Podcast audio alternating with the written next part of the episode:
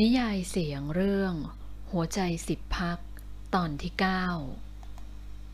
สิตาเดินวนเวียนอยู่ในห้องพัก หลังจากถูกป้าน้อยทิ้งเอาไว้คนเดียวตามเคยทำไมวันนี้เขาไม่เรียกเรานะ ที่เราอยากเจอ กลับไม่อยากเจอเราเหรอ เด็กสาวนั่งบ่นอยู่ในห้องเล็กๆ แต่แล้วเธอก็คิดว่า ถ้าเธออยากพบเขา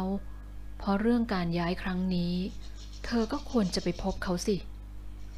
สาวน้อยเดินเร็วๆ ผ่านสวนของโรงแรม มุ่งหน้าสู่ห้องพักของหนุ่มใหญ่ เธอเดินผ่านสระว่ายน้ำซึ่งภูบอย พนักงานดูแลสระกำลังเก็บผ้าขนหนูตามเตียงริมสระจู่ๆพวกเขาก็หยุดงาน แล้วร้องทักเธอเป็นเสียงเดียวหวัดดีครับ คุณสิตา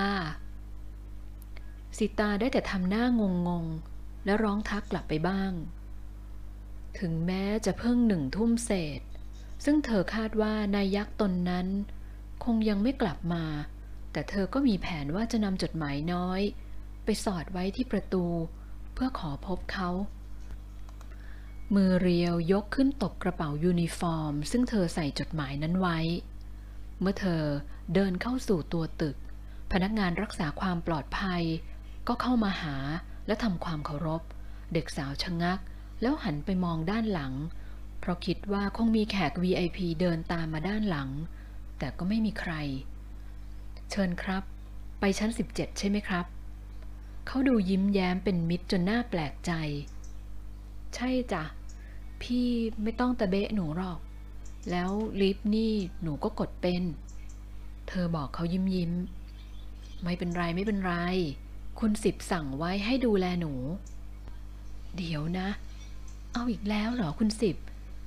คุณจะเล่นเกมจิตวิทยากดดันให้ฉันอยากไปจากที่นี่เร็วๆอย่างนั้นเหรอ กระดุมกระดุมกระดุม มันเริ่มที่กระดุมเจ้าปัญหาเม็ดนี้ เด็กสาวก้มลงมองกระดุมที่เขาฝากหัวหน้ามาให้เธอ ที่สระน้ำแล้วนี่ก็พี่รปภประจำตึกเหรอ ใครจะไม่สงสัยบ้างเหรอ ถ้าหากหนุ่มใหญ่ผู้มั่งคั่ง มาบอกให้พนักงานทุกคนปฏิบัติต่อเธอประหนึ่งเป็นคนพิเศษ เด็กสาวรู้สึกขนลุกเมื่อนึกถึงคำคำนี้ ในขณะที่ลิฟพาเธอขึ้นสู่ชั้นที่เป็นห้องพักของเขา เมื่อออกจากลิฟต์สิตาก็เดินไปหยุดที่หน้าประตูห้อง เธอรู้ตัวว่าพลาดไปที่ลืมถามรปภคนเมื่อสักครู่ว่า VIP คนนี้อยู่ที่ห้องหรือเปล่า แต่ก็ไม่สำคัญหรอก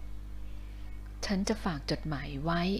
ถ้ากลับมาก็ไปตามฉันก็แล้วกัน นายยักษ์ ขณะที่เด็กสาวก้มลงสอดกระดาษเล็กๆ ผ่านเข้าไปในช่องด้านล่างของประตู ตอนนั้นประตูลิฟต์ซึ่งอยู่ด้านหลังของเธอก็เปิดออก อ้อ คุณสิตา เป็นเสียงคุ้นหูของพี่ชายหน้าตาใจดีคนนั้น เด็กสาวลุกขึ้นยืน แล้วหันไปพบกับสิบพัก และคนสนิทของเขากำลังก้าวออกมาจากลิฟต์เออดิฉันมา สิตาถอยกลับไปจนหลังติดประตูบานใหญ่ เมื่อหนุ่มใหญ่เดินเข้ามาหา มือแข็งแรง เอื้อมออกมาใกล้เธอ ใบหน้าสวยก้มลงเมื่อเขาก้าวเข้ามาจนชิด แล้วเสียงปลดล็อกประตูด้วยคีย์การ์ดก็ดังขึ้น มือใหญ่โอบเอวเธอแล้วดันร่างให้เข้าไปในห้อง เมื่อเดินเข้าไปตรงบริเวณที่ถอดรองเท้า สายตาของเขาก็เหลือบไปเห็นกระดาษสีขาวแผ่นเล็กๆ ที่พื้น จึงก้มลงเก็บขึ้นมา เธอเห็นเขาถอดรองเท้า เธอจึงรีบถอดแล้ววางมันให้เป็นระเบียบ แล้วรีบแย่งจดหมายน้อยของเธอจากมือของเขามาเก็บไว้ ขอประทานโทษค่ะ ของดิฉันเองคือเมื่อกี้ เธอพยายามพูดขณะที่เขาใช้มือดันที่บั้นเอวเธอ ให้เดินไปพร้อมกับเขา วันนี้มาเร็วนี่ เร็วกว่าที่คิดไว้ เขาพูดเมื่อเดินเข้ามาถึงห้องที่มีม่าน ห้องที่เธอเห็นไอวี่นั่งอยู่บนตักเขาเมื่อคืนนี้ สิตาหยุดเพียงแค่หน้าห้อง เธอจะไม่ก้าวเข้าไปหรอก สิบพักเห็นแล้ว แต่เขาก็เดินเข้าไป อมยิ้มด้วยความพึงพอใจที่เด็กสาวมาหาเขาถึงที่ โดยไม่ต้องออกแรงเรียกหา เมดสาวเพิ่งสังเกตเห็นว่าเขาแต่งกายเหมือนไปออกรอบมา เธอเห็นเขาถอดนาฬิกาข้อมือวางลงบนโต๊ะทำงาน แล้วเดินออกมา เดินผ่านเธอไปเพื่อสั่งอะไรบางอย่างกับคนสนิท อ้อ วันนี้อยากกินอะไรเป็นพิเศษ จะสั่งมาให้ เขาหันมาถามเธอ ไม่ค่ะ ดิฉัน เออ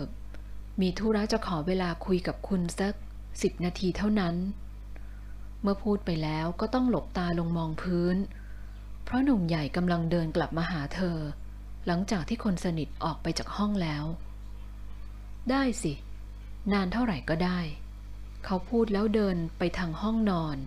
พลางถอดเสื้อออก วันนี้กับเมื่อวาน เขามีนัด คุยเรื่องสนามกอล์ฟแห่งใหม่ที่มาเลเซีย เมื่อวานเขาอุตส่าห์กลับมาเร็ว และไปขี่จักรยานออกกำลังกายที่สนามใกล้ๆโรงแรม เพื่อรอเด็กสาวซึ่งกว่าจะมาพบเขา ก็ต้องรอถึงสองชั่วโมง แต่วันนี้ เธอเป็นฝ่ายมารอเขาเชียวเหรอ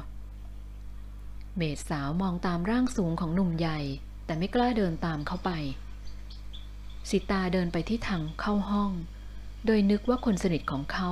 จะยังไม่ออกไป แต่ก็ไม่เห็นเขาอยู่ตรงนั้นแล้ว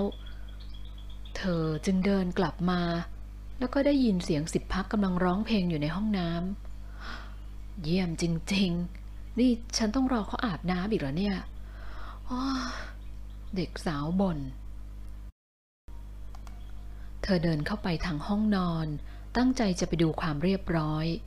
เมื่อเปิดไฟแล้วจึงเดินเข้าไปและมองเห็นเสื้อผ้าที่ใช้แล้ว เธอเดินตามเก็บเสื้อ กางเกง กางเกงชั้นในกับผ้าขนหนูชื้นเหงื่อ และหมวกแก๊ป เมื่อนำของเหล่านั้นมารวมกันไว้ แม่บ้านสาวก็เดินไปหยิบถุงของห้องซักรีด ที่ลิ้นชักในตู้เสื้อผ้า แล้วนำออกมาที่กองเสื้อผ้านั้น